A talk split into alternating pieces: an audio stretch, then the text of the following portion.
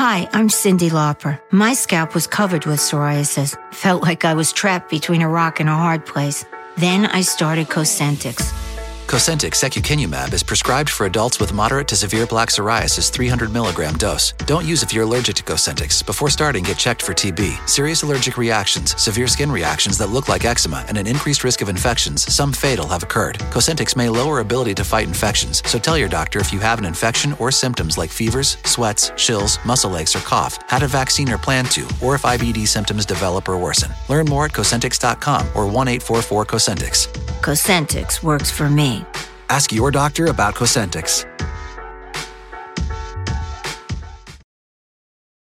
Did you know Bridgestone developed a tire using 75% recycled and renewable materials? Making a difference today for future generations. That's what really matters. Bridgestone, solutions for your journey. Visit whatreallymatters.com to learn more. The New York Historical Society podcast, For the Ages, explores the rich and complex history of the United States with host David M. Rubenstein, engaging the nation's foremost historians and creative thinkers in topics including presidential biography, the nation's founding, and the people who have shaped America. Alan Shaw Taylor, the Pulitzer Prize winning author of American Republics, A Continental History of the United States, joins David in a two part conversation on the early decades of the American Republic. And in the episode, Virginia Dynasty Four Presidents and the Creation of the American Nation, author Lynne Cheney examines the friendships and rivalries within the so called Virginia Dynasty George Washington, Thomas Jefferson, James Madison, and James Monroe. That's For the Ages, available on Apple and Spotify. Now, I don't know if you've heard, but New York City is an expensive place to live these days. So we thought it might be time to revisit the story of the city's most famous district of wealth and luxury, Fifth Avenue. But for about a hundred years, this avenue was mostly residential but residences of the most extravagant kind. The following episode is a re edited, remastered version of two past Bowery Boys shows The Rise and the Fall of the Fifth Avenue Mansions. But combined, they happen to tell the whole story of Fifth Avenue, from the initial development of streets in the 1820s to the transformation of Midtown Fifth Avenue into a mecca of high end shopping in the 1930s. This show could also serve as a primer to the HBO series The Gilded Age, the official podcast of which is co hosted by my regular co host, Tom Myers. And if you'd like to see some of these surviving houses for yourself, check out one of the very popular Gilded Age mansion tours presented by Bowery Boys Walks.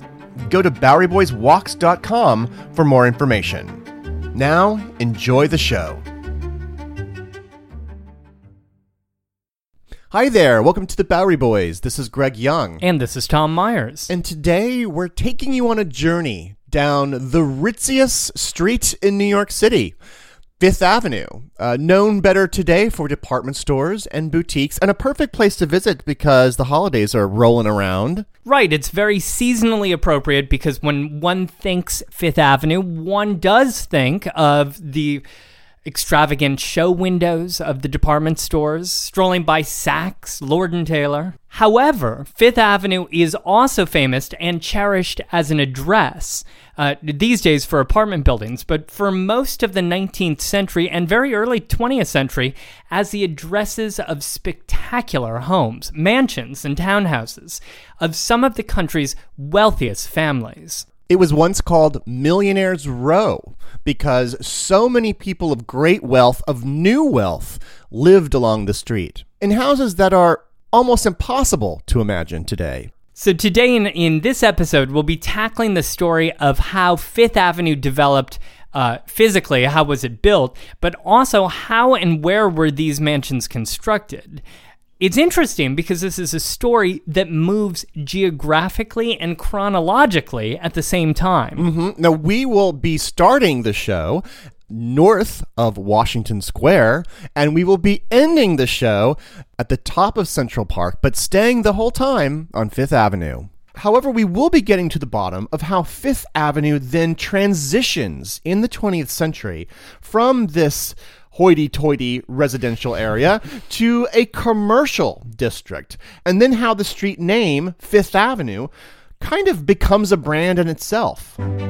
How did these residences, and especially those mansions in the 40s and 50s, how did they find themselves demolished and replaced? So hop in our carriage as we roll along New York's wealthiest street and witness the rise of the Fifth Avenue mansions.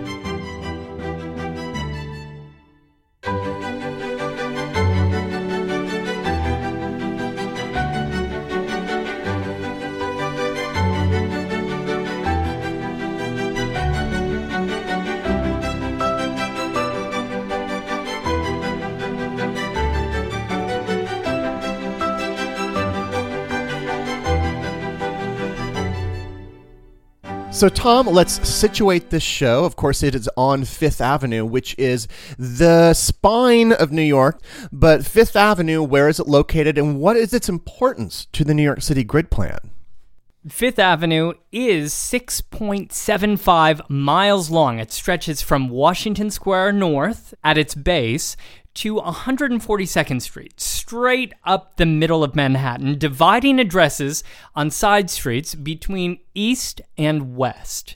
An address that is on West 47th Street will be west of Fifth Avenue, as opposed to East 47th Street, which would be east of Fifth Avenue.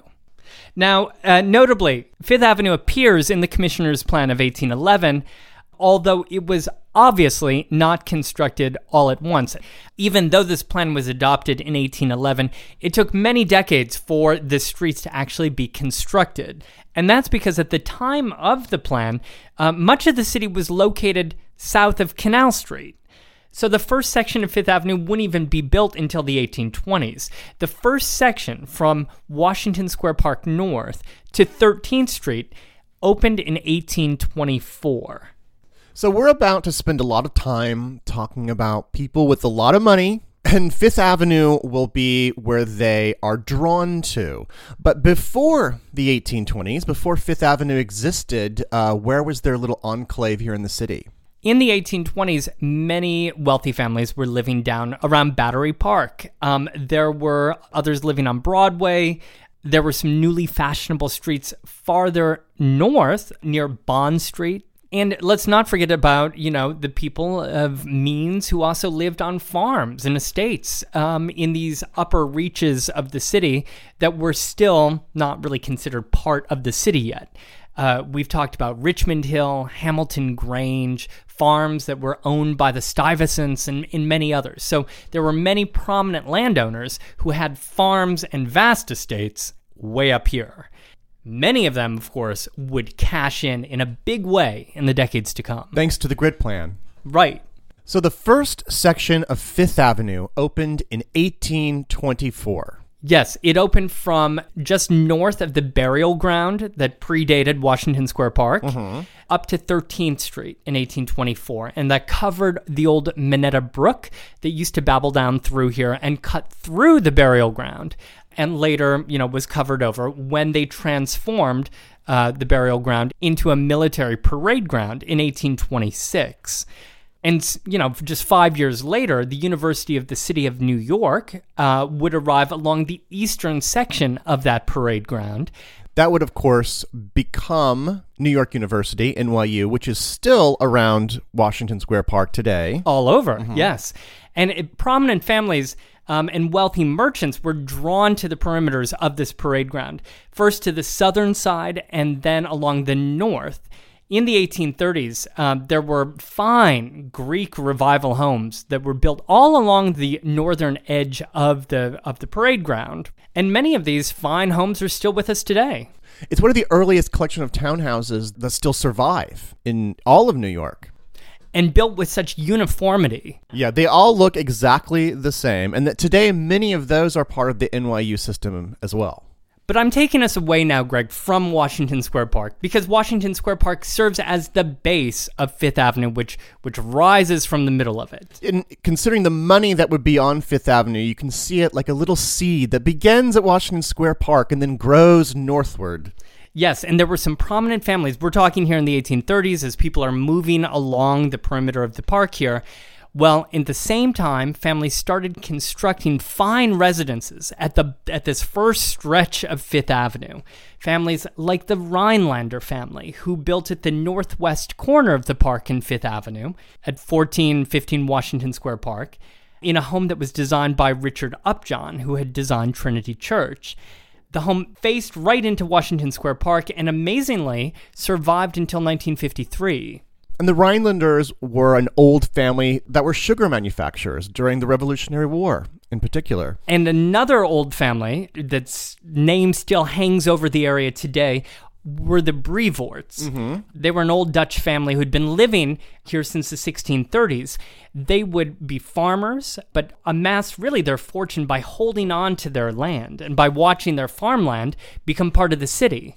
And it is not an exaggeration to say that old Henry Brevoort, um, in the first decades of the 19th century, was not happy about the grid plan.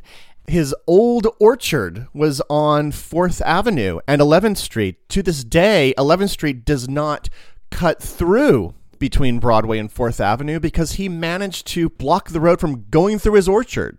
And today that land is owned by Grace Church. He wasn't happy about it at the time, but his family, of course, and subsequent generations would be very happy about the fact that the streets were getting rammed through the old orchard uh, because they would cash out in a big way. When he died in 1841, his family's land, which was about 11 acres north of today's Washington Square Park, was valued at over a million dollars in 1841.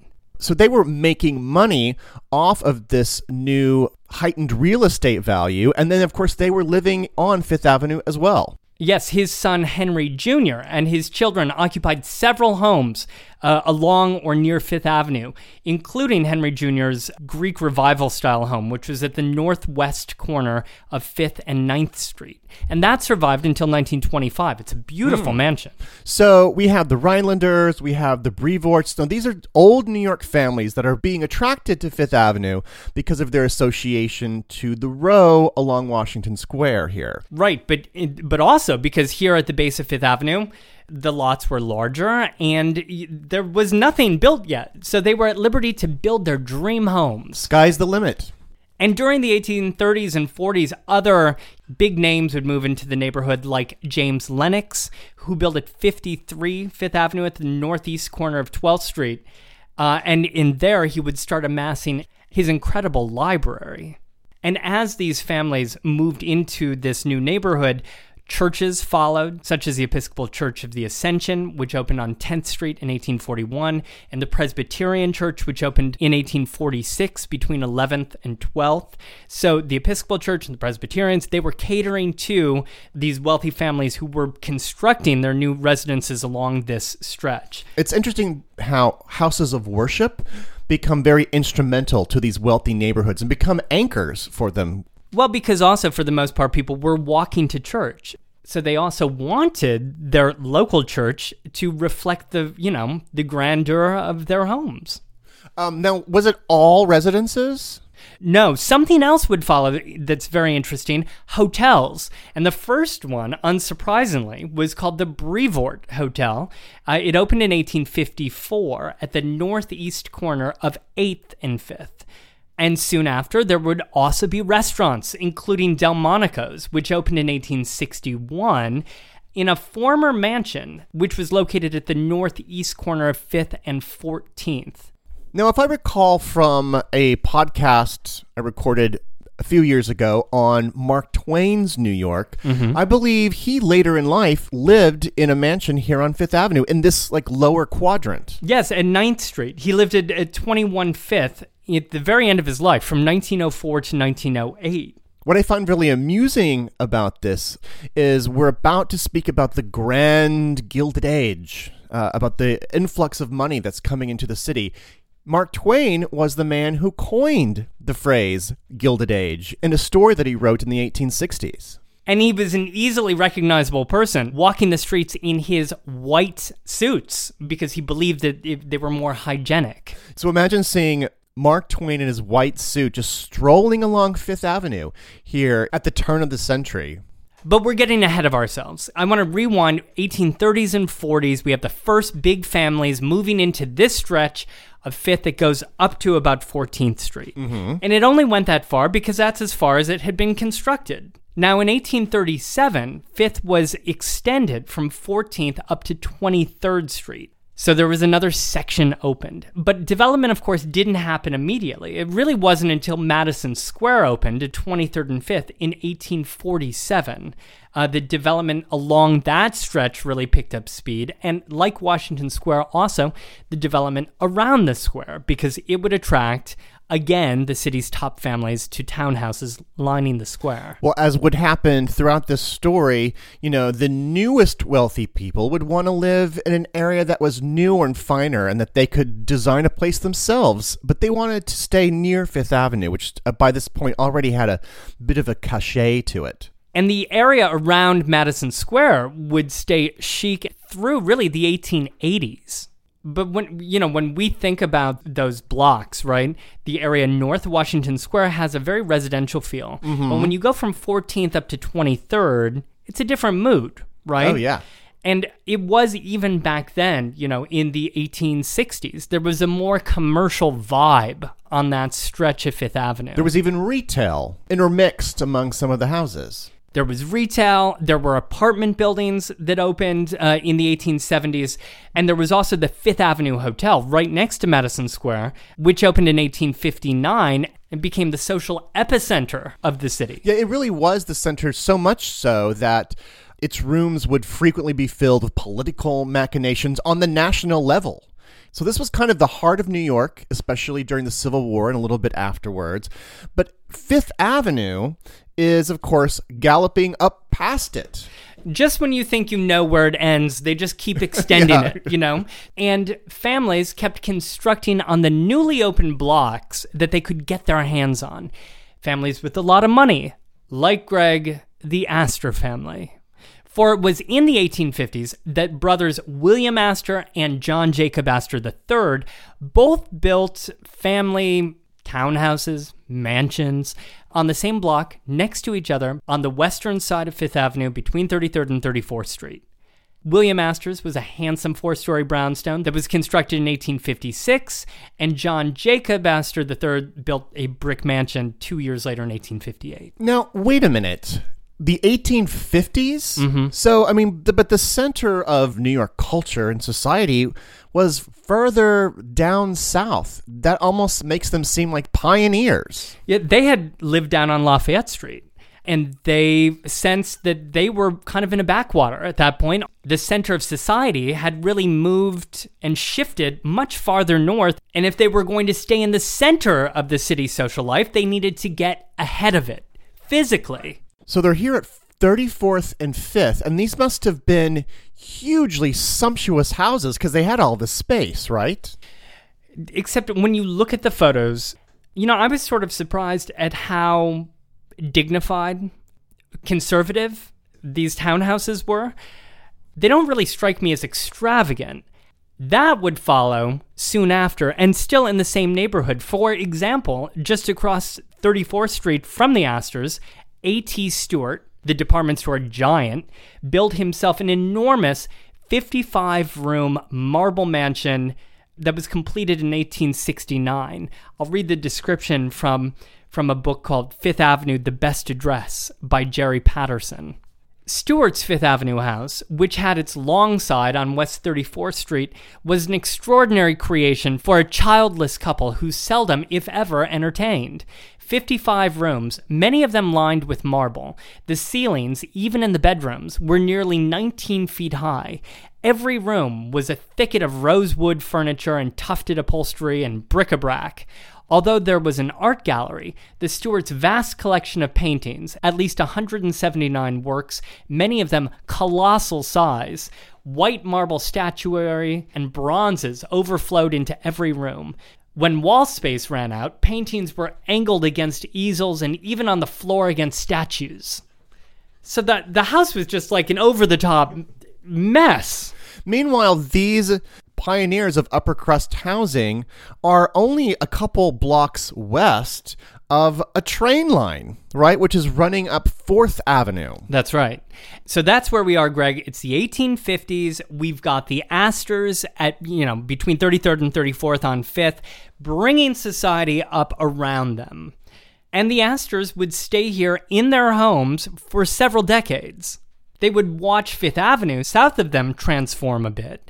But say by the 1890s, they were ready to keep moving north. Not to disparage them, but let's just say by the 1890s, the Astors weren't the hottest family in the social registry. Which brings us to this next point, which was a feud between said brothers, or really their children, over who the real Mrs. Astor was. Let's just say that this feud in the 1890s led to the demolition of both of these houses of Astor and the replacement first by the Waldorf Hotel in 1893 at 33rd and 5th, and then in 1897, the construction of the even more opulent Astoria Hotel. They would be joined to create the Waldorf Astoria Hotel, which was the country's most famous, most over the top, with a thousand rooms, all kinds of banquet rooms for social engagements and balls.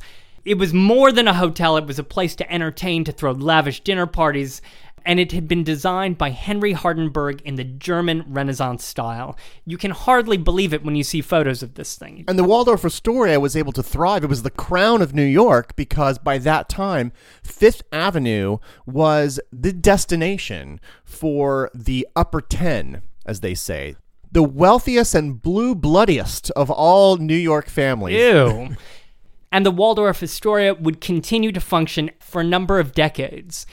But the thing is, Greg, because we're focusing not on hotels in this show, we're focusing on the mansions of Fifth Avenue. Here we are now in 1890s. The Astors have demolished their homes here. It's not like they're leaving town. They have to build new mansions and they stay on Fifth Avenue. They just head much farther north.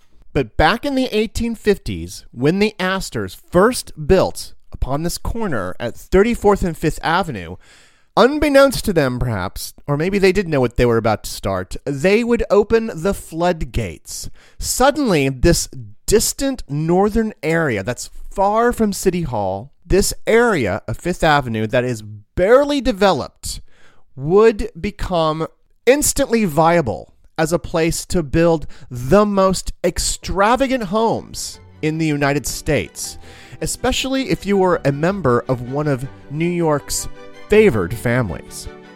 We'll continue our ride up Fifth Avenue to show you some of the most ostentatious and even absurd houses that would ever be on Fifth Avenue. We'll get kicked out of those houses after this. Hi, I'm Cyndi Lauper. My scalp was covered with psoriasis. Felt like I was trapped between a rock and a hard place. Then I started Cosentyx.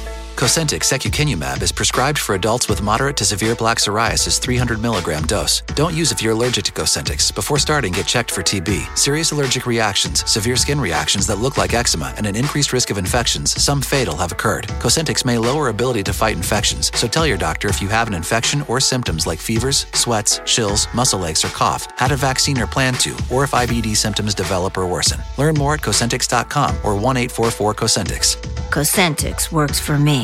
Ask your doctor about Cosentyx. On April 19, 1995, a federal building in Oklahoma City was destroyed in a domestic terrorist attack. Just days after the bombing, America discovered the perpetrator was right wing extremist Timothy McVeigh, whose mindset and values are still very present today. It's an American tragedy, but one I still remember very vividly. But there is so much more to the story than what you might remember. Take a deeper look into this moment of history with the podcast Homegrown OKC, hosted by Jeffrey Toobin and based on his book. The Homegrown OKC podcast is about better understanding the political environment in our country today. In particular, I found fascinating all the original archival footage used in the show, sounds which brought me back to that time, but with a richer understanding of events. These episodes were thrilling to listen to. That's Homegrown OKC. To listen, search for Homegrown OKC in your podcast app. That's Homegrown OKC. In the decades before the Civil War, slavery's grip on America tightened. But soon, a diverse group of abolitionists, both black and white, began to construct a clandestine path to freedom for the enslaved. Hosted by Lindsay Graham, Wondery's podcast, American History Tellers, takes you to the events, times, and people that shaped America and Americans, our values, our struggles, and our dreams. In the latest series, American History Tellers explores the Underground Railroad, a covert network of secret routes and safe houses operated by men and women committed to helping enslaved people escape bondage in the South. Fugitive slaves and anyone helping them face terrible violence and even death if caught. But for those brave enough to risk the journey, the Underground Railroad offered a path to the northern states and Canada, where their freedom was assured. Follow American History Tellers on the Wondery app or wherever you get your podcasts. You can binge this season's American History Tellers, The Underground Railroad, early and ad-free right now on Wondery Plus. Now, Tom, we're about to speak about a lot of rich people. And so let's take a big step back and explain why there are so many more rich people in New York City starting in the 1860s and going into the rest of the century. Into the Gilded Age. Yes, so this is this period is known as the Gilded Age as we've said. It has a lot to do with money that came into New York during the Civil War and afterwards. A lot of people were enriched by the war and of course Reconstruction. It was New York banks, New York controlled factories that were funding the rebuilding efforts. Then you had the ramifications of the Industrial Revolution, which was changing all sorts of manufacturing in a variety of different industries. Resulting in a lot of magnets. Right. There were a lot of magnets being thrown around. There was a steel magnet, there was a copper magnet, you know. Every magnet or titan you know, made their fortune, came to New York, and built themselves a lavish residence. Was there a refrigerator magnet? There were several of them. Notably, a family that I'm going to mention a lot in this podcast, just generally speaking, the Vanderbilts. I speak. I feel like I speak about the Vanderbilts more than my own family at a certain point. We'll talk about that after the show, Greg. The Vanderbilts built their vast wealth on transportation, first from ferries and steamships, and then, of course, eventually the railroad. We talked about the Astors. They built their fortune on, well, initially beaver trading, mm-hmm. uh, but then acquiring great land and a fortune from the land, but then getting into the hotel business too. Long before the Waldorf Astoria, they were operating the Astor House downtown. And, you know, and finally, just real estate itself as the land becomes more valued, those who own it are making a lot more money. I find it interesting. You know, we were talking about the Astors living at 34th across the street from A.T. Stewart. They looked down on A.T. Stewart because he was in trade. You know, he was he was basically in their eyes a glorified shopkeeper who had made it big. And they were landed like landed gentry, you know, sure. as if it was like old Europe or something. Not really appreciating the fact that just a couple generations before, you know, the man who built their vast fortune was a trader himself, was in, himself in beavers. and was himself treated this way by the older families. All this to say that within a couple decades from the moment that the Astors built their mansions here at 34th and 5th in the late 1850s to about the 1880s, this area from Fifth Avenue, 34th Street, up to 59th Street will radically transform. Now, if you lived in New York in the 1860s, this would have been quite a shocking turn for you. You would have perhaps known this area of mid Manhattan for, you know, the old botanical garden that sat here in the early 19th century. You might know it for the old Jesuit monastery that sat here. Wow, you make it sound so idyllic, Greg. But all of that in the mid century was just replaced by rich people moving farther north? Is that ev- what's going on? Right. Eventually, that's correct. During the 1860s and 1870s, the greatest concentration of these mansions would have been just north of the Astors in the neighborhood we call Murray Hill, Fifth Avenue between 34th and 42nd Street. And some of this, of course, spilling over even onto Madison Avenue, which was just east. This transformation happened so rapidly that in 1863, that was the Civil War draft riots.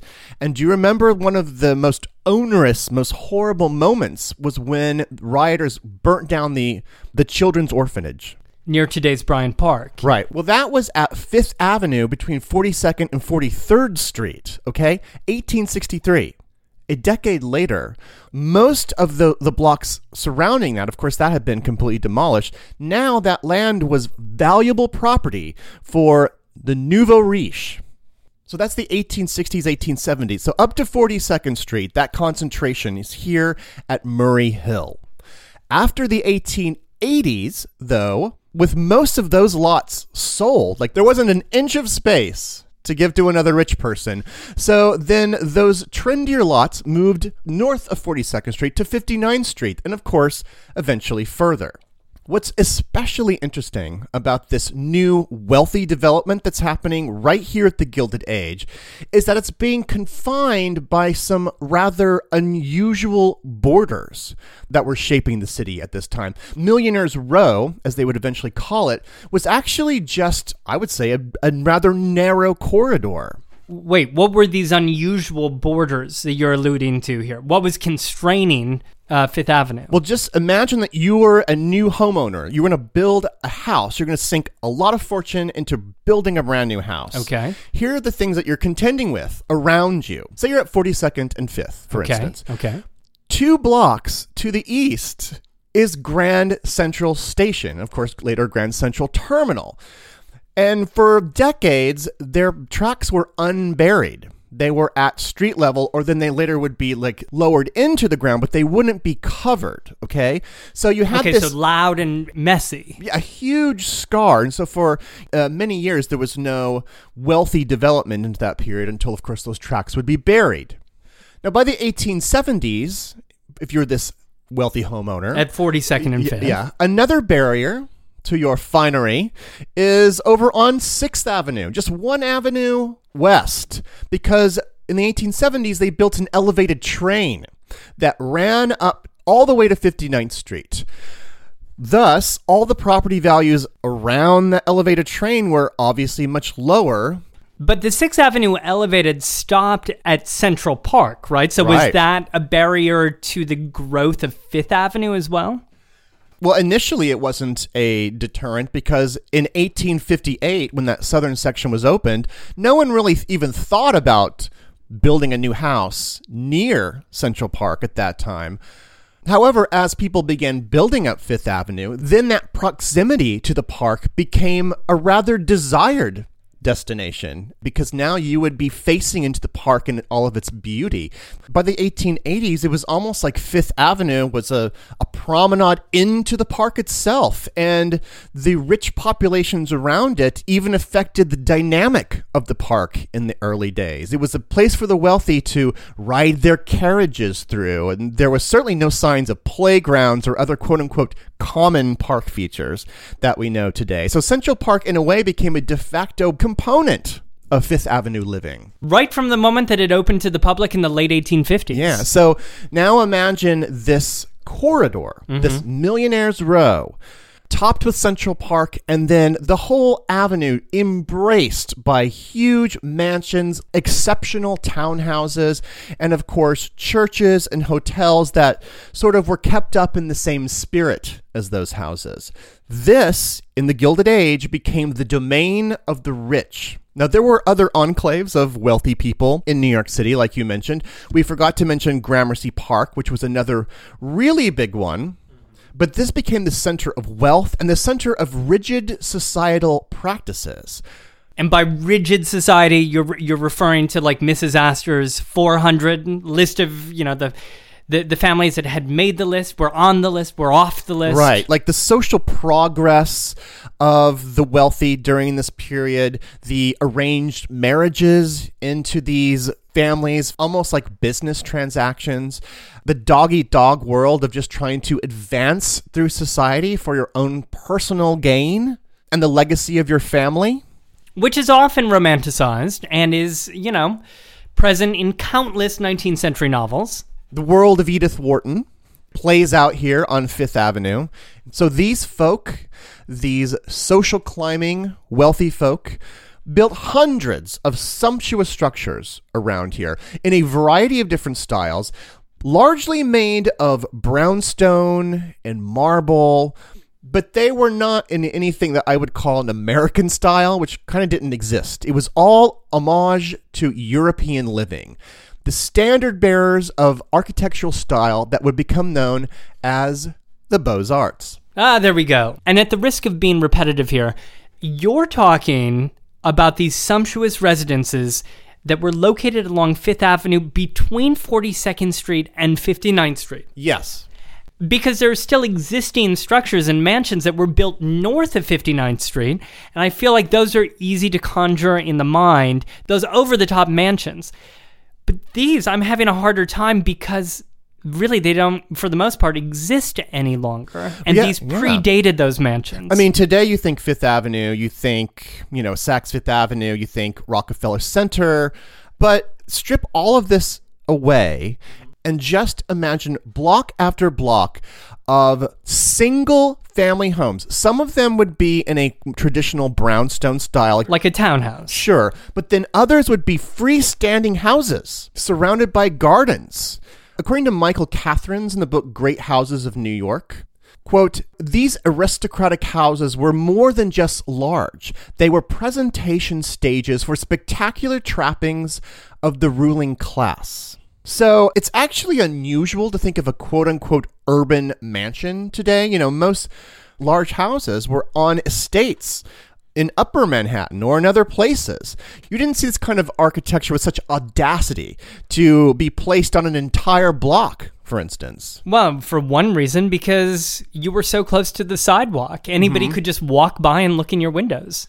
And because of that, you know, many of the primary entrances were actually off of the street level. You had to walk up to the main entrance to get off the street level so that people couldn't just peek in at you in your ballroom. Yeah, it's it's interesting this rural versus urban dynamic because these houses look like they should have been out in a grand estate surrounded by nothing but nature, right? These houses would have large staffs. They would have dozens of rooms decorated in tapestries and artwork of all different kinds. But they were in the middle of New York and they needed practical elements designed for them. So you had alleyways for trash collection, you had connections to sewer, and of course later electrical systems. These were components of these large houses that you didn't quite have in more of these like ultra wealthy enclaves, like say Newport, where the houses were just essentially surrounded by lush acreage. You were literally surrounded here, if not attached to, other opulent homes. In many cases, you needed them because you did share certain services. Okay, so I'm seeing it now, that stretching from 42nd up to 59th, just beautiful townhouses on both sides of the avenue. Right, both sides of the avenue. Now, there were a few structures that were not homes, but very few, but very notable. One of them was down on 42nd Street and 5th Avenue, actually. That's where I live. That's where you lived. Yeah, your theoretical you lives on that corner. Well, if you had lived there before 1900, you would have lived across the street from the Murray Hill Reservoir, which was a gigantic container of water housed in an Egyptian inspired reservoir. It was part of the Croton Aqueduct system. Now, it was gone by 1900, but imagine was surrounded by large expensive homes and they were staring into this reservoir they would of course turn the reservoir into something elegant uh, with a little strolling path along the top of it more importantly to the whole neighborhood as we alluded to earlier were the churches in this new moneyed district the most prominent being st patrick's cathedral between 50th and 51st on Fifth Avenue.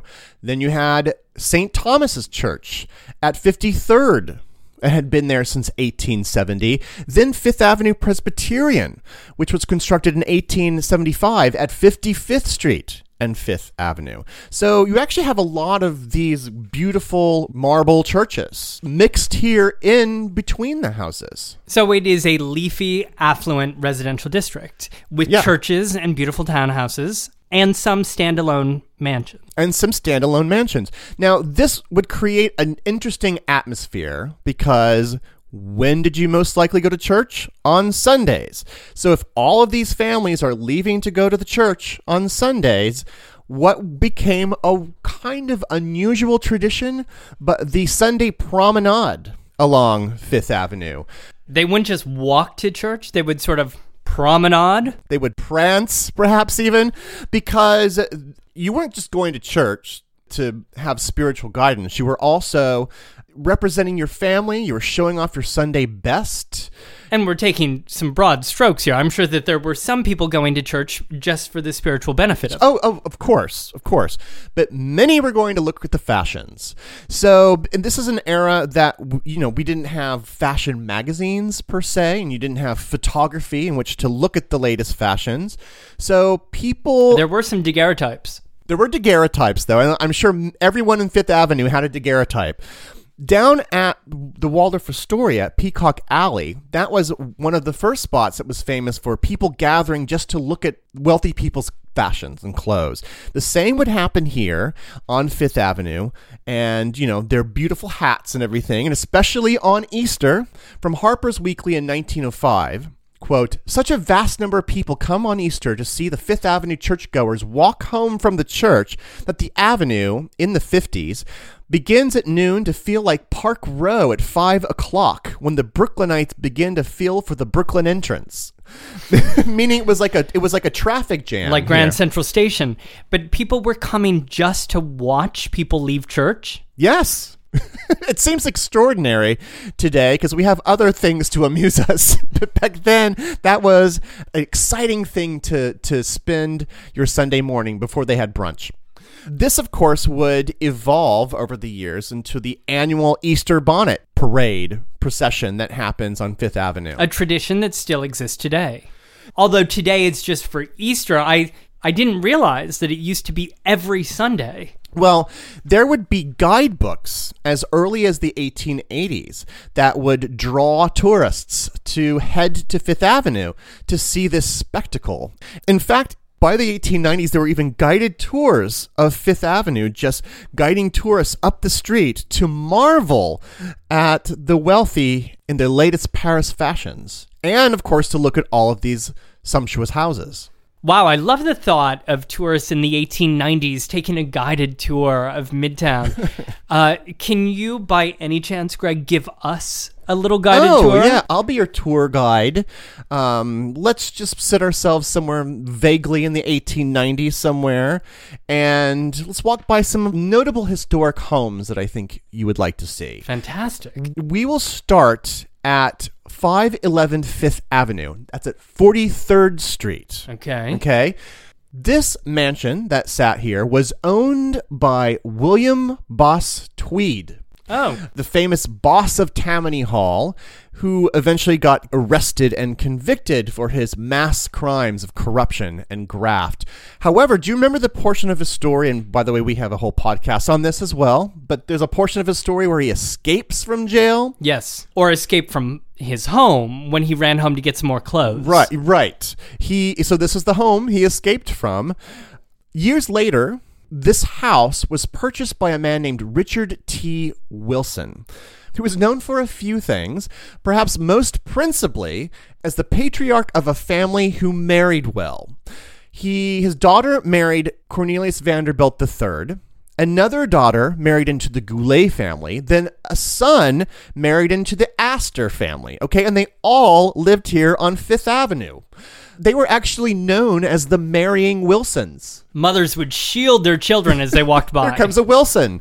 Oh, I should also have mentioned, by the way, that Wilson um, was best known as being the commissary general of the Confederate States during the Civil War. So I'll just put that there. Let's keep moving. Shall we? Let's go up to 578 Fifth Avenue. Now, that is at the southwest corner of 47th Street. That's the entrance of the Diamond Exchange today. Now, this mansion that sat here was one of the f- very first mansard roofs in all of New York. Oh. It was built by former mayor George Opdyke in 1869. Now, he had been mayor of New York City during the draft riots. In fact, I, I don't believe he comes out very kindly in our retelling of the draft riots because he was kind of ineffective. But he introduced New York to the mansard roof. Well, yeah, so his house that sat here had the mansard roof and it had those two distinctive gas lampposts in front of it that distinguish all houses of mayors in New York City. Well, in 1880, after he died, the house was purchased by rascally financier Jay Gould. Ah. So Jay Gould lived here, and I think it's interesting when I read descriptions of this house and of him living there, they all have to point out the fact that it was an unexciting address because, of course, all of the mansions up the street had ballrooms. They were always entertaining.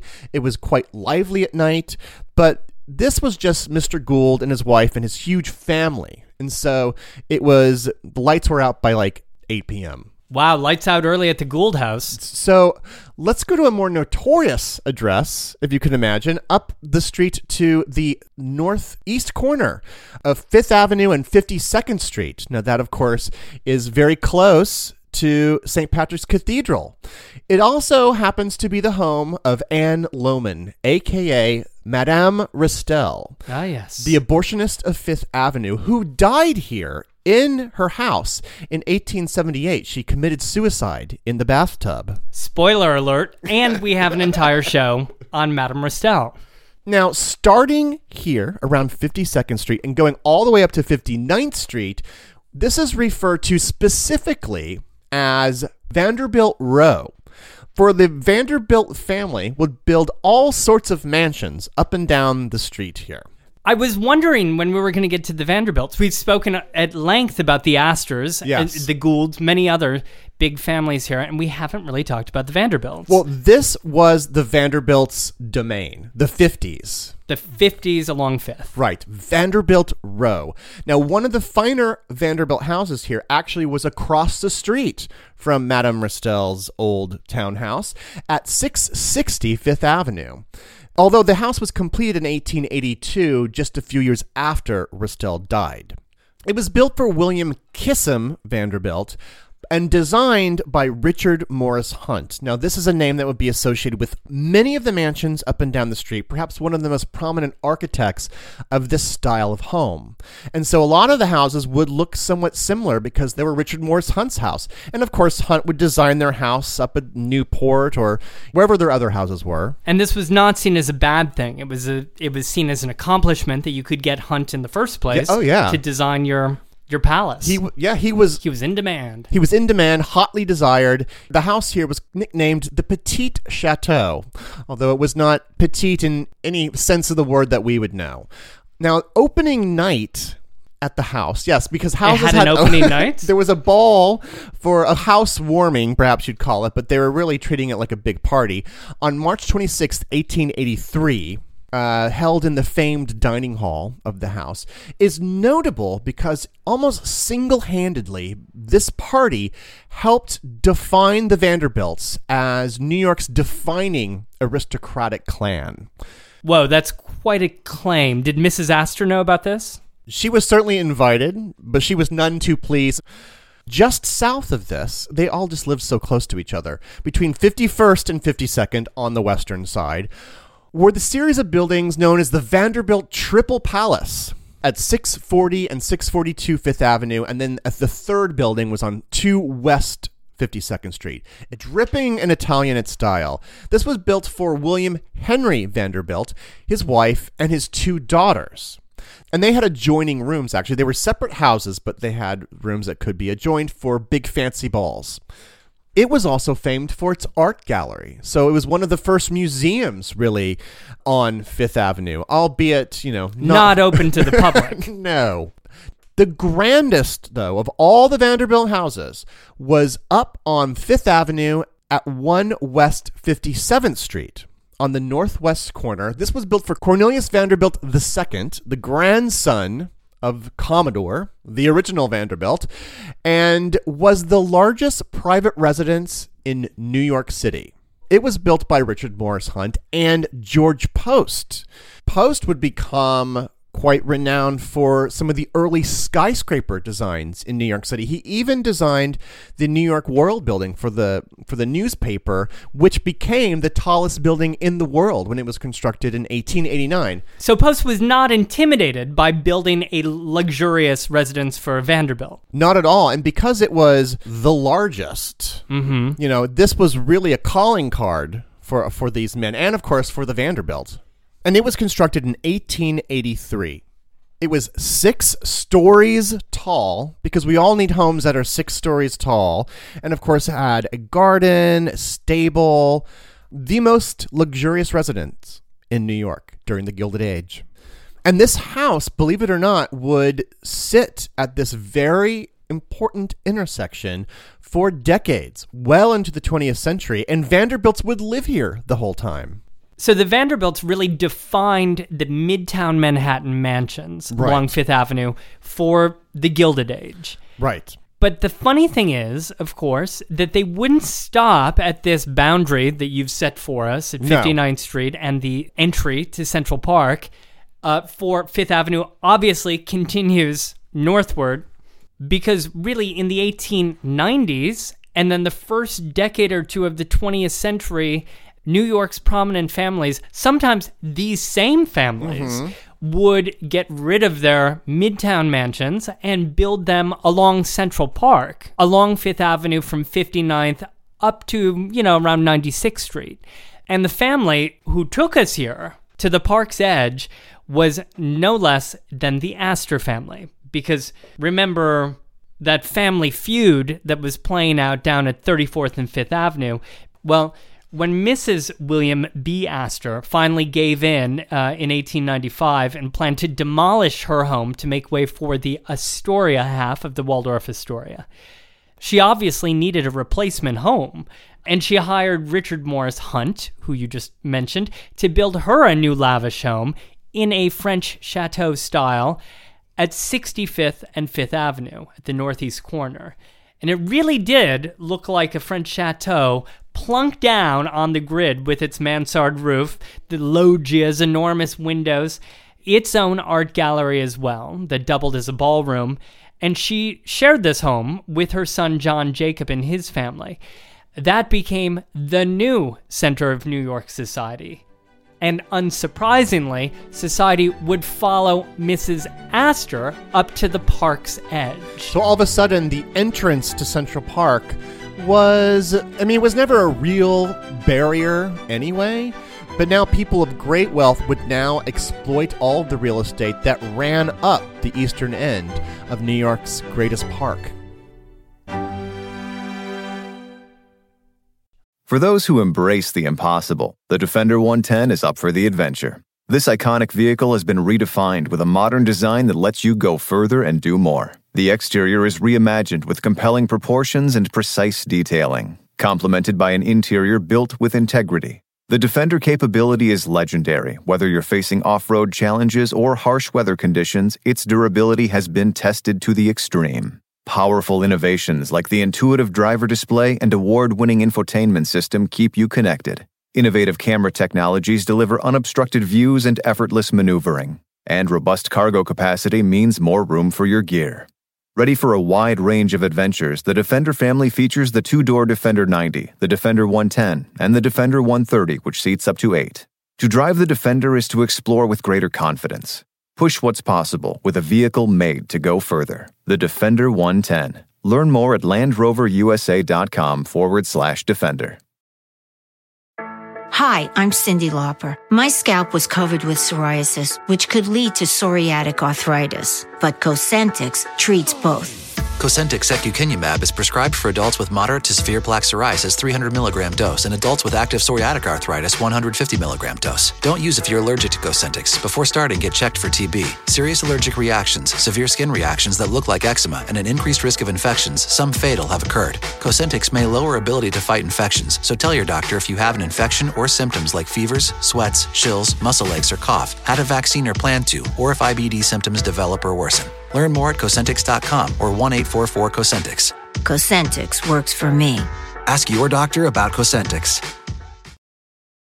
Planning an international trip and want to learn the language of your destination? Then check out the language learning program Rosetta Stone on desktop or as an app. Rosetta Stone is designed to immerse you in the language you're learning. Plus, the True Accent feature even gives you feedback on your pronunciation. Don't put off learning that language. There's no better time than right now to get started. For a very limited time, listeners can get Rosetta Stone's lifetime membership for 50% off. That's 50% off unlimited access to 25 language courses for the rest of your life. Redeem your 50% off at rosettastone.com today. So by the mid 1890s, Mm-hmm.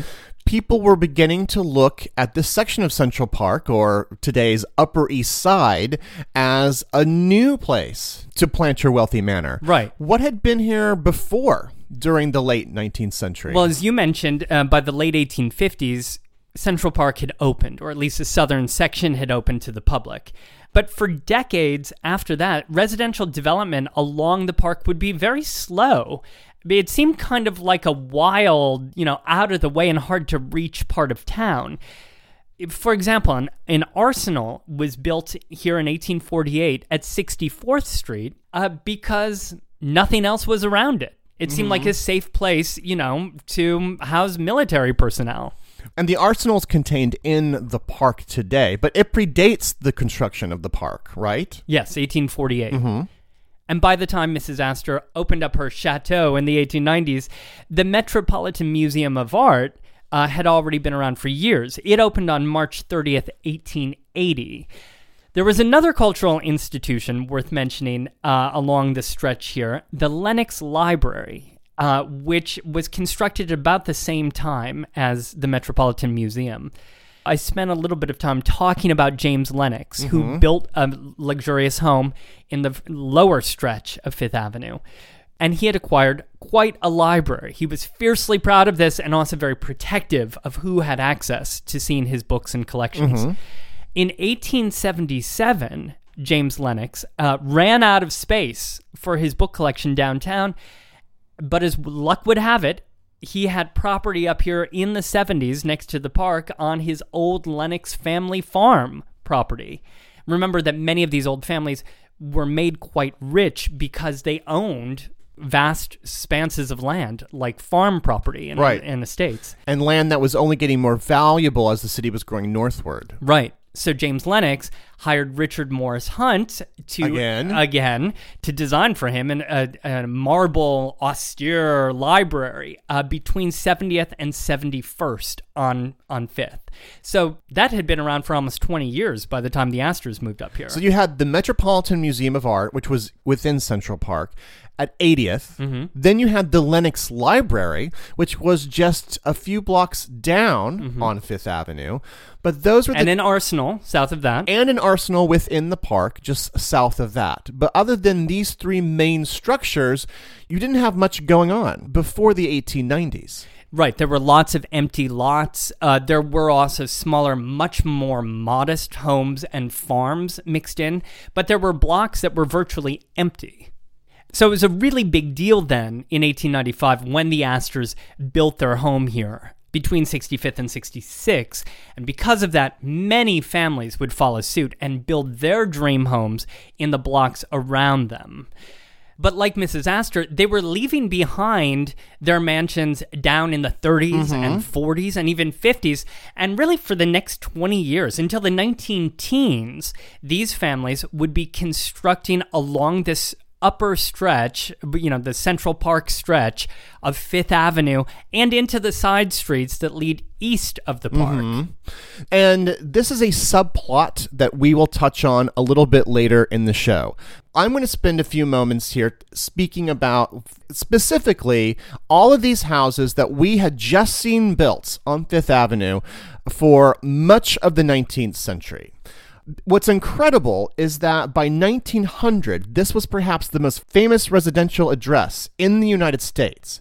But by 1925, so just 25 years later, most of the houses which garnered the street that reputation would be gone, Vanished. completely erased from the landscape. But the reputation would would persist. Right. Now, this is a very complicated story as to how these changes occur. But let me start with the residents themselves. These wealthy families who had lived down downtown, okay? The inherent problem with a fashionable neighborhood is that there's always the risk of something slipping out of fashion with the new generations that were being born within these old houses of Fifth Avenue, these new generation of wealthy folk, they wanted new, fresh, modern homes. Homes that had the latest technologies, for instance. More sophisticated innovations than these old dowdy places. And even opinions about interior design had changed. They they probably wanted something that looked nothing like mom and dad's house. Ex- exactly. Or mums and dads or whatever they called their parents. So that is, you know, a, a universal thing that happens everywhere in the world, mm. but that will be the sort of undercurrent of what will be happening here on Fifth Avenue. Meanwhile, the city itself is transforming in fascinating ways. With the center of the social scene always moving north, so too were other centers, like the entertainment center. So, what was happening by the 1900s, the start of the 20th century, was the theater district, the entertainment district of New York, was now encroaching upon their territory over to the west with the ah. development of Times Square. But wait a second, Times Square was two large avenues away, over on 7th Avenue. But that's not so far, and the volume of theaters and entertainment venues and restaurants and clubs and everything Could that- spill over? Yeah, they were coming over with such rapid pace, and keep in mind they were also they were also being accompanied by electric lights, mm. gigantic signs, and of course all the street traffic. So with such volume, which was streaming out north there was, of course, fears that it would find its way over here to Fifth Avenue pretty easily. Now, if you were really clamoring for a gigantic, opulent home that was new, mm-hmm. The middle of Manhattan by the beginning of the 20th century just didn't seem like the most logical place to invest and to build such a large And house. raise a family. Right. What became very appealing was, for instance, the Gold Coast, the northern shore of Long Island. Between the 1890s and the 1920s, over 500 mansions were built just on this little area. But that would take so long to get to if you lived in New York. Well, here we are at the start of the 20th century, and what made these places rather appealing is that they were actually close enough to the city that you were able to get here if you needed to in your brand new automobile. Ah. So by the 1920s, a lot of ultra wealthy folk had chauffeurs and they had their own cars. You know, this is the very essence of the Great Gatsby. If you will, Right, at, at this period, this this migration to the North Shore, this transferred wealth moving from the middle of Manhattan into the vicinity of Greater New York. Sometimes with the same architects designing those homes. Oh yeah, many the the houses kind of looked the same. They were just much much larger because you had more room. Better gardens. But just two examples of old families. William Kissam Vanderbilt II mm-hmm. built the Eagle's Nest in Centerport, Long Island, which was built in the 1910s. Today, that's the home of the Vanderbilt Museum. Then Vincent Astor, he purchased an old mansion in Port Washington in 1922 and then renamed it Cloverly Manor. They all have to have these slightly spooky names to them, don't they? I think I read a Nancy Drew book that took place at Cloverly Manor. the Phantom of Cloverly Manor. Okay, so this explains rich families moving out to Long Island and to other places, Westchester, upstate New York, for country homes, weekend homes, sometimes full time homes, uh, and keeping places, I take it, in the city because this show is about Fifth Avenue mansions. Many of them had already built them in Midtown. So, what happened? to those homes. These homes that are just sitting there, right? That are now being vacated. Did they divide them up into condos? well, I mean, the idea of refitting these mansions is not new, even as early as the mid 19th century, which you mentioned in, in the last show. Delmonico's restaurant moved into an old mansion, right? That's right, at 14th Street. So some of these houses were finding other purposes, but this trend of the fleeing wealthy would coincide with another a major development in New York City living. That would be the apartment complex. Ah. And in particular the apartment complex for the ultra wealthy. By the start of the 20th century and especially after World War 1, it began to seem really absurd to keep a exceptionally large staff uh, to keep employing all these people and to live in a bunch of rooms that you were never in. Mm-hmm. You know, especially when by this time apartment living was becoming in vogue and rather trendy for the rich. And we've talked about this before. We've watched countless hours of Downton Abbey where they discuss a similar theme. And I certainly see how this could appeal to the next generation of mm-hmm. these families. Uh, we have a couple podcasts about the early days of apartment living. One of them is actually called The First Apartment Building, which was called the Stuyvesant, which was south of Gramercy Park. But that was the 1870s, and it took several decades for this to catch on as not only an acceptable way to live, but a preferred one. And this even caught on, of course, on Central Park West and over on Upper Broadway mm-hmm. with buildings like the Dakota and the Ansonia. So, thus, land that some of these older homes were standing on, particularly those immediately north of Washington Square Park, well, that land was worth a lot more if many wealthy people lived on it as opposed to just one family. So, as a result, as early as the 1890s, many of these older houses were replaced by apartment buildings and by hotels. But at the same time, hotels, especially hotels on Fifth Avenue, were not just places for tourists visiting New York, they no. were also acceptable residences uh, for those who could shell out enough cash. Yeah, I mean, I find it interesting to think of the hotel, at least in this period, as really an extension of the mansion. It really explains why so many hotels were suddenly able to spill onto Fifth Avenue at the start of the 20th century intermixed with these actual large mansions. In fact, remember old Vanderbilt Row with mm-hmm. all of those Vanderbilt houses? Hotels were the first glamorous interlopers to flock onto this Vanderbilt district. For instance, the St. Regis, which was constructed in 1904 at 55th and 5th Avenue, mm-hmm. then the Gotham Hotel, which was built on the opposite side of the street, constructed in 1905. Today we call that the Peninsula. Ah. The Hotel New Netherland was actually built in the 1890s up on 59th Street and 5th Avenue. It would be rebuilt in 1927 to become the Sherry Netherland. And then finally, of course, in 1907, on the footprint of an earlier hotel came the Plaza Hotel, which for many years sat right next to that opulent Vanderbilt mansion right there at Grand Army Plaza. And the plaza was designed, at least the second iteration was designed by architect Henry Hardenbergh, who had also designed the Waldorf Astoria for the Astor family down on 34th. Right. Now you you see you kind you kind of see what's happening here. They they had similar architects. They all kind of looked the same. Mm-hmm. So vaguely French or German Renaissance chateau. Yes. Well, let me read to you from the New York Times about the opening of the Gotham Hotel in 1905. And again, the Gotham w- was the, the peninsula. Is is today's peninsula correct? Quote: There are 400 sleeping rooms, single and en suite. The rooms opening on Fifth Avenue have already been spoken for. The furnishings of the Gotham, while extremely rich, are far from garish. There is not the slightest striving after gaudy effects, the whole atmosphere being one of good taste.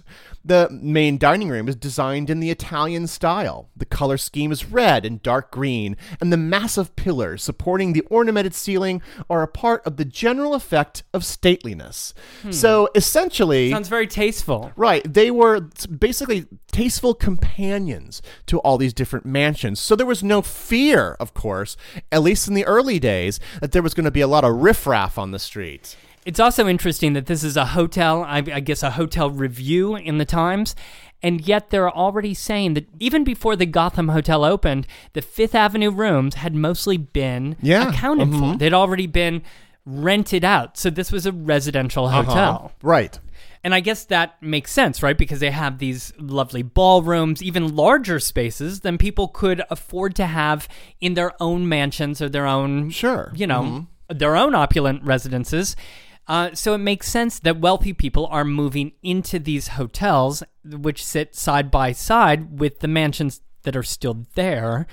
But of course, when I think of these hotels today, I think of taxi stands and Uber drivers um, and doormen who are helping people with suitcases. that is Yeah. to say, tourists. So when did that happen? So it's a general change in how people view hotels, right? Which happens over the decades, but but in itself contributes to these mansions eventually being torn down because hotels would go from glorified apartments to more transitory spots for people from out of town. Uh, as as tourism becomes a bigger thing in New York, these hotels become, of course, largely valued for their locations. You know, they're they're here at places that tourists want to see. That creates more foot traffic, drawing people who don't live on Fifth Avenue to this place as a destination. Soon these hotels became public spaces, far more than they were when they were originally constructed. That would, of course, spill out and change the culture of the street itself. Okay, so I'm understanding then how how this section of Fifth Avenue through Midtown here mm-hmm. uh, is changing, Yes. welcoming these residential hotels, mm-hmm. staying rather upscale. Yes. But what about this section of Fifth farther downtown? Because we've talked about this in various shows. For example, the Ladies Mile show and the mm-hmm. Garment District show. We know that things became different on Lower Fifth Avenue. By the start of the century, there was almost wholesale demolition of these old mansions below 23rd Street, virtually wiping all of them from existence. While, while some of these places were were replaced by apartment houses and hotels, which might be relied upon to keep up the quality of the neighborhood, eh, most of That's the- in quotes. in by the way. quotes, most of them were being replaced by something that was less socially acceptable, and that was the manufacturing loft. The New York Garment District, as we had mentioned, we have a whole show on this, was born in the Lower East Side and employed tens of thousands of people and actually made a good percentage of all of the United States ready made clothing. It was growing so rapidly that at the beginning of the 20th century, these merchants, with their huge manufacturing plants, could afford to demolish these old homes, build their new factories, and eventually they took over the lower stretch of Fifth Avenue. One famous example of these is close to Fifth Avenue on the eastern side of Washington Square Park, the Ash Building, which in 1911 was the site of the terrible Triangle Factory fire. But so these kinds of structures were being built all throughout this area and up towards 23rd Street, abutting, of course, Ladies Mile. And this happened fast. By 1905, a majority of the mansions, in particular between 14th and 23rd Street, were replaced by factories, office towers, and you know, this wholesale destruction of things that was going on, this mass wave of construction, well, this is just a microcosm of what's happening all over New York. There was an unprecedented amount of destruction in New York City at the start of the 20th century. From the New York Times, June 30th, 1907, quote, The buildings torn down in New York every year would make a city as large as Poughkeepsie. The money they cost would have paid for the Williamsburg Bridge. Last year, permits were issued for destruction of 618 buildings in Manhattan alone. In 1905, records show 756 structures destroyed. Thus far, permits issued in 1907 for the destruction of 337 old buildings. That makes a total of 1,700 buildings destroyed in Manhattan in 30 months. Wow. So, what's happening here on Fifth Avenue is a kind of a heightened version of what's happening all over the place. And needless to say, people were not terribly concerned about historical preservation at this Not- moment no. either. No, but you know who was concerned were some of those merchants and homeowners in the middle of Manhattan, and of course those who were further up, which we'll speak about in a second. Now, here's this is my big metaphor for Fifth Avenue here because we need it to kind of Oh, boy, sort, here we go. Mm-hmm. sort the different stories that are happen happening. Think of Fifth Avenue like a wave, something that eventually starts at one end that will eventually make its way to the other end. Okay, now imagine the merchants and the homeowners who lived on these upper stretches of Fifth Avenue. Imagine you had just built your mansion here in the upper Fifth Avenue area, and you were looking down south. This was the wealthiest street in America. It had a reputation. It's why you built your house there. Right. You were looking down at all of these factories being built, and you were thinking, would my Golden Street here be demoted to such pedestrian concerns? And of course, behind even a lot of this was one component of the garment district, which may have raised some concerns among these older families, and that is the fact that the garment district largely employed immigrants, those immigrants who lived in the Lower East Side and in other places. They were fueling the, the whole growth of the industry. Waves of arriving immigrants um, in the 1880s and 90s and 1900 were fueling the entire industry. Now, of course, many of the shop owners and, and those who owned restaurants and places like that were aware that the days of these palatial residents on Fifth Avenue, that those days were numbered, most likely. But couldn't the community keep the reputation of the street intact? Like, was there a way to basically wall off that wave from traveling up Fifth Avenue and decimating the identity of what Fifth Avenue had become? So they're concerned about the brand, if you will, of Fifth Avenue. Did they succeed in building some sort of wall? Because certainly Fifth Avenue still has a reputation today, a hundred years later. And that's all thanks to a group called the Fifth Avenue Association, which formed in 1907, with the motto, quote, to conserve at all time the highest and best interests of the Fifth Avenue section. But this change seems inevitable. So what did they do? What was their strategy? The answer eventually was retail of the highest variety. To this day, Fifth Avenue is the most valued real estate in the United States still because of the association's incredible success in preserving a very conservative look and feel for the street. Now, from a really excellent book on this subject called The Creative Destruction of Manhattan by Max Page, quote, the central idea behind the Fifth Avenue Association's advocacy was to retain an exclusive retail and residential area where immigrants would be scarce and beggars absent, where the most flamboyant popular culture growing on Broadway would be held in check, and where a genteel commercial culture would hold sway. So that's really interesting that the Fifth Avenue Association is formed in 1907. They're fighting this fight to keep this stretch of Fifth, uh, quote, exclusive, sounds like, just as things are really heating up along Central Park on Fifth Avenue. Yeah, if you think of this wave example again, you know, the crest of the wave began lower Fifth Avenue in the mid 19th century. The inclination to build wealthy houses has now arrived here at Central Park East. The rich are still magnetically drawn to Fifth Avenue. Like that didn't change. Mm-hmm. While the Fifth Avenue Association is fending off the city's changes that are happening on lower Fifth Avenue.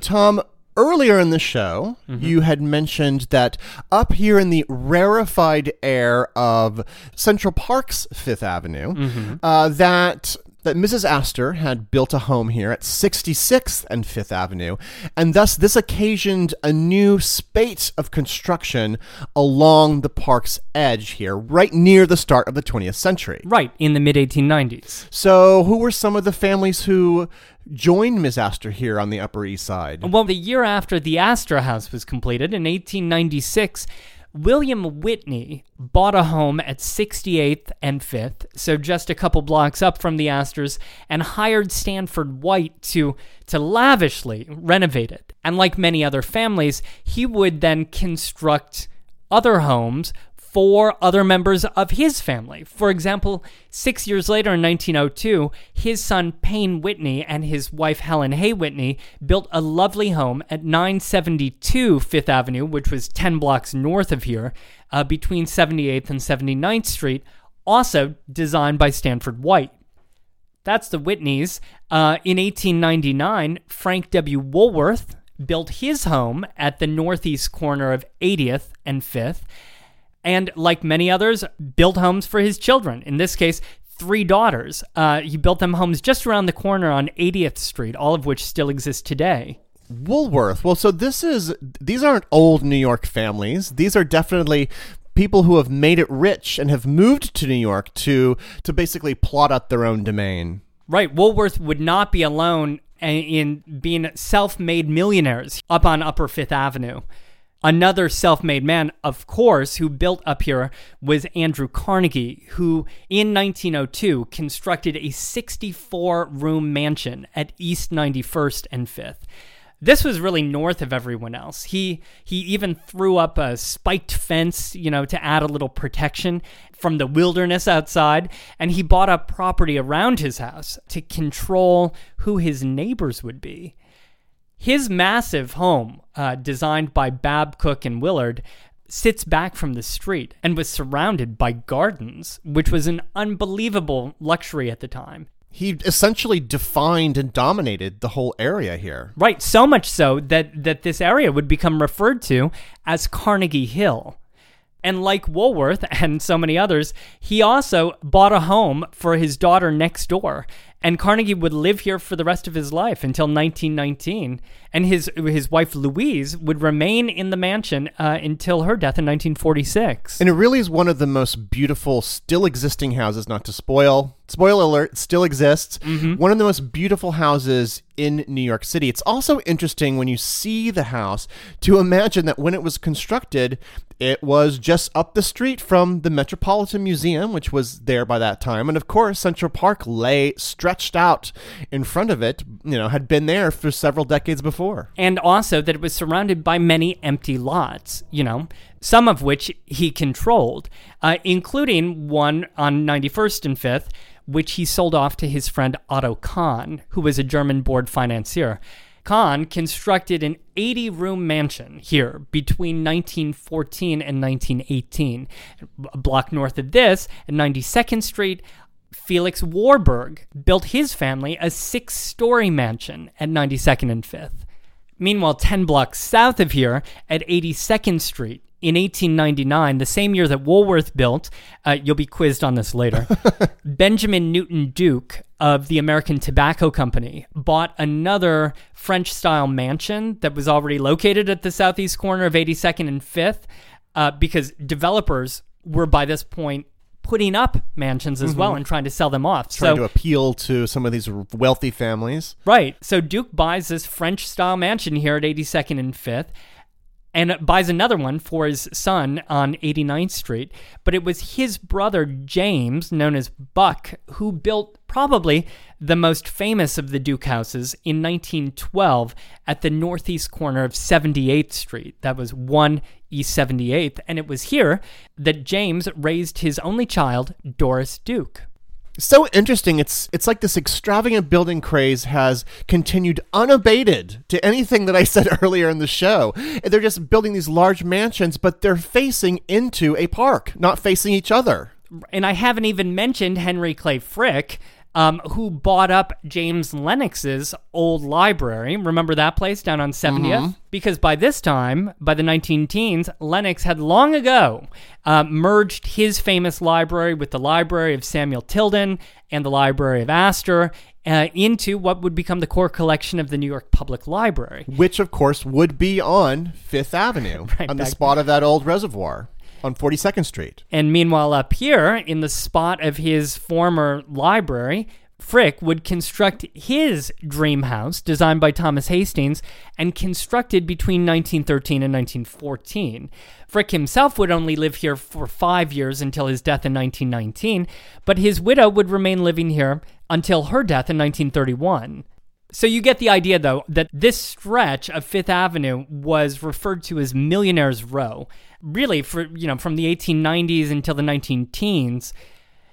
And it wasn't just lined with these mansions. There were also still some brownstone townhouses mixed in, but it was these mansions that defined the stretch and really made it world famous at the time. And what you're describing specifically is this concept of mansions, because, of course, more kind of forward thinking rich people were moving to other districts of wealthy apartment towers and, and penthouses, such as the Upper West Side and Park Avenue. Right. And this is also illustrated in the plight of the mansion built in 1911 by William Andrews Clark, who was also known as the Copper King, because I think he topped just about everybody else when he built a 130 room French Renaissance style palace, uh, which really looks like a missing chunk of the Louvre right? Mm-hmm. Plunked down at 5th and 77th, designed by Lord Hewlett and Hull.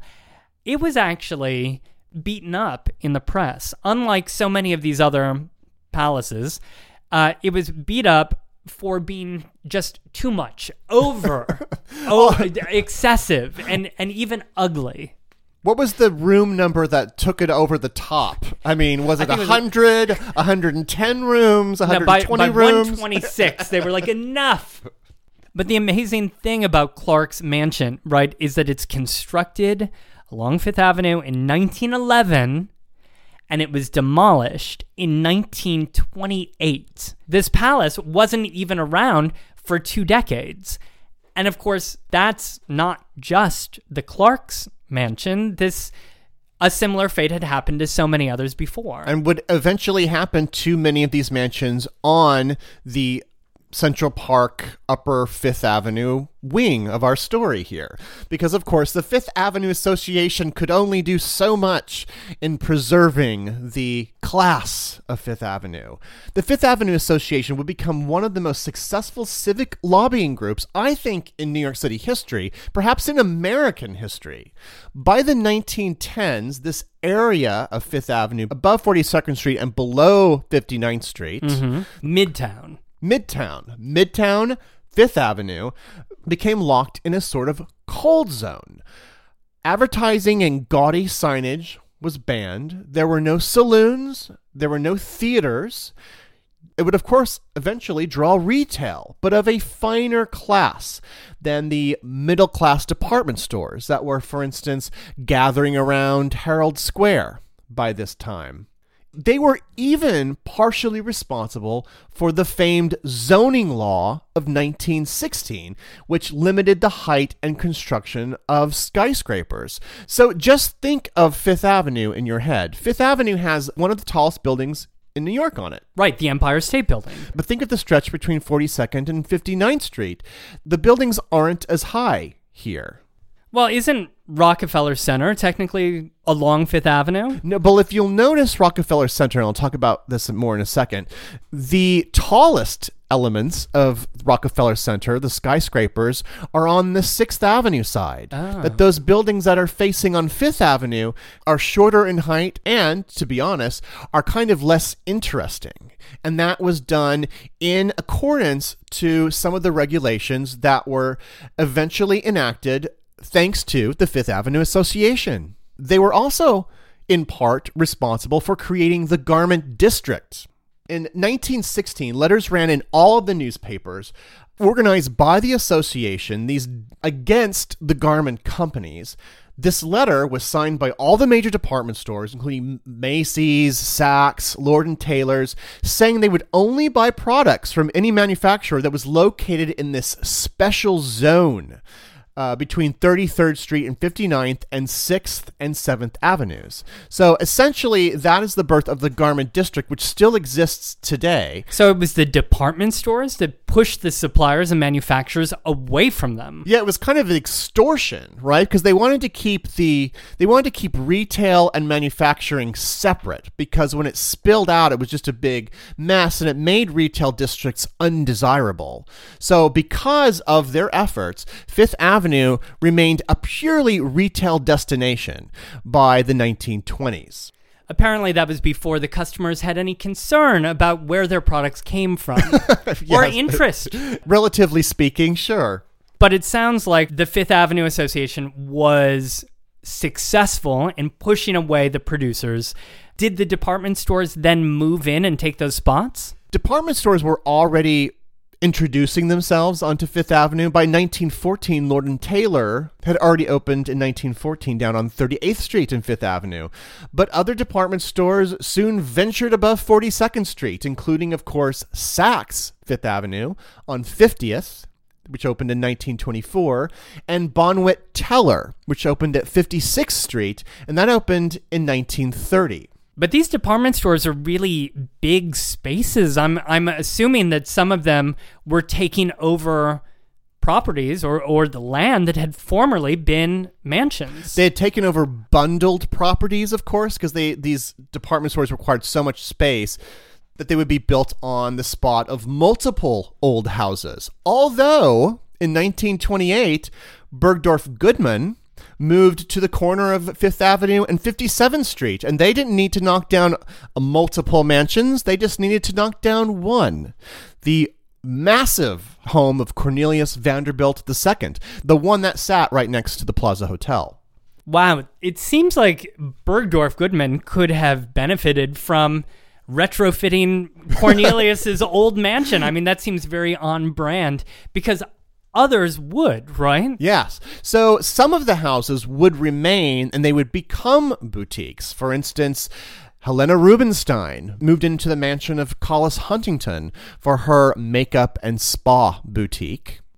In fact, when you walk down Fifth Avenue today, you'll see buildings of different heights. It's kind of difficult to tell which were former mansions because, in a lot of times, the mansions just occupied very small areas of land, and those were demolished and replaced with boutiques that looked vaguely mansionish. Mansion-esque. mansionesque, if you will.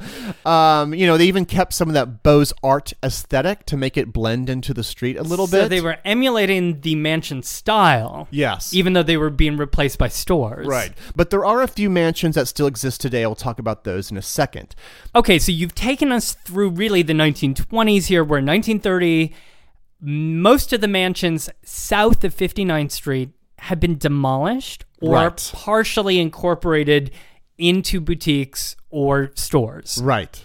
But north of 59th Street, even today, many of them still survive. And they survive because they were also converted, but not into retail. Above 59th Street, the mansions were converted into museums and other cultural institutions. For instance, the Felix Warburg House you mentioned. On uh, 92nd Street. Yeah, that was built in 1908. Today, that's the home of the Jewish Museum. The William Starr Miller House on 86th Street is today the Neue Galerie for German art. the Whitney Mansion uh, between 78th and 79th became the French Embassy Cultural Services. Uh, Doris Duke's house that I mentioned at 78th Street became the NYU Institute of Fine Arts. Well, old Carnegie Mansion uh, s- survived for many years in the family. His widow lived there until the 1940s. The house then passed on to the Columbia University School of Social Work, and in 1976 became the Cooper Hewitt National Design Museum, which is today, of course, the Cooper Hewitt Smithsonian Design Museum. And last but not least, not to have favorites, but my favorite Fifth Avenue mansion easily is, is the extraordinary home of Henry Clay Frick, which he actually constructed to eventually become a museum. His wife lived there for many years after his own death, but then it was converted into a museum and is a fantastic one that still exists today. Okay, well, those are all mansions that still exist along Central Park's eastern edge. But what about in Midtown? Are any of those still around? Well, I want to point out two addresses in particular because they lie on Old Vanderbilt Row. Oh.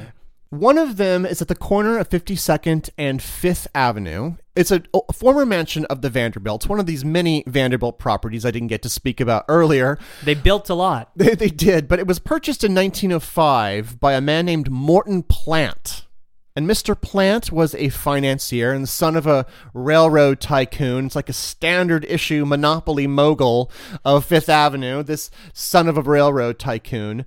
Well, like so many of these families, Plant would eventually move uptown, up Fifth Avenue. He would build another mansion and live there on 86th Street.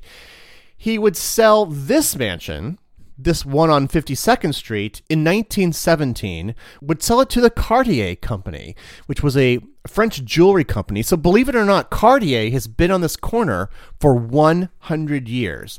And how much did Cartier pay for this old mansion that Vanderbilt?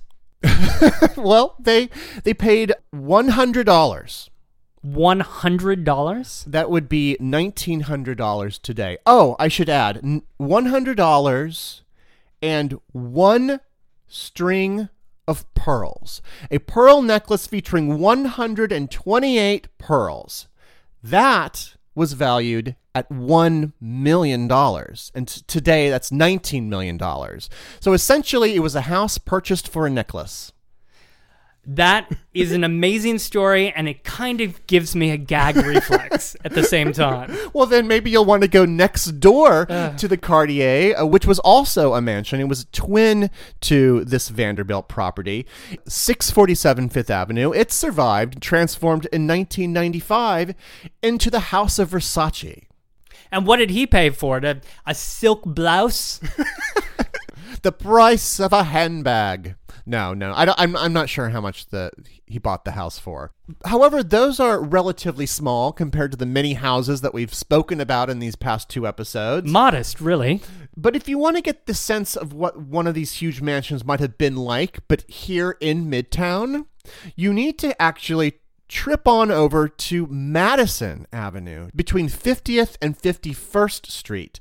For it was here in 1884 that a gigantic mansion was built for Henry Villard, the railroad magnate and later the owner of the New York Evening Post.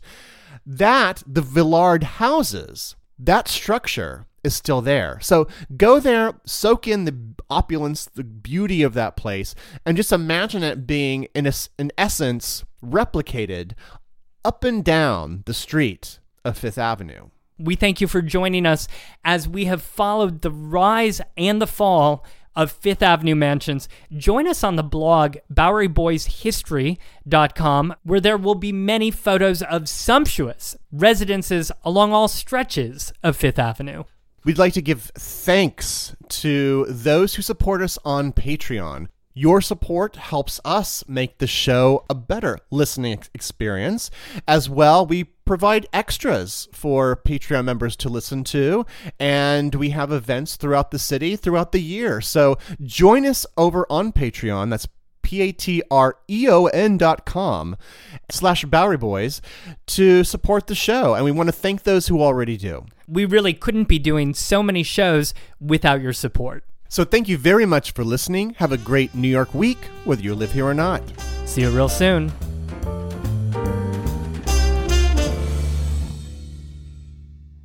Hey everyone, this is Tom. Just a quick note that season 2 of HBO's series The Gilded Age is now live on Max, and that means so is the official Gilded Age podcast, which I'm hosting along with Alicia Malone from Turner Classic Movies. Every week, we dig deep into the drama and the history behind what you see on your screen. If you like the Bowery Boys, the Gilded Age TV show and podcast is made for you.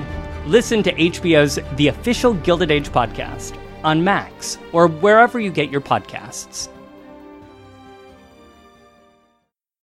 I'm Cyndi Lauper. My psoriasis was all over, even on my scalp, which may mean four times the risk for psoriatic arthritis. But Cosentyx works on both. Cosentyx secukinumab is prescribed for adults with moderate to severe plaque psoriasis 300 milligram dose and adults with active psoriatic arthritis 150 milligram dose. Don't use if you're allergic to Cosentyx. Before starting, get checked for TB. Serious allergic reactions, severe skin reactions that look like eczema, and an increased risk of infections, some fatal, have occurred. Cosentyx may lower ability to fight infections, so tell your doctor if you have an infection or symptoms like fevers, sweats, chills, muscle aches, or cough, had a vaccine or plan to, or if IBD symptoms develop or worsen. Learn more at Cosentyx.com or 1 844 Cosentyx. Ask your doctor about Cosentyx.